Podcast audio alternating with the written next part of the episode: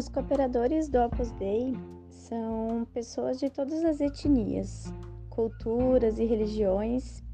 É, são pessoas católicas, não católicas, é, cristãos ou não, e promovem numerosas iniciativas de caráter uh, tanto formativo como social.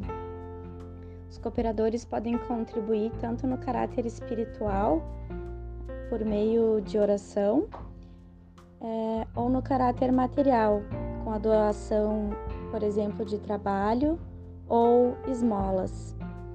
E, e tem como objetivo promover é, no mundo inteiro é, centros educativos, é, assistenciais e culturais, onde o foco principal de todos esses trabalhos são as pessoas.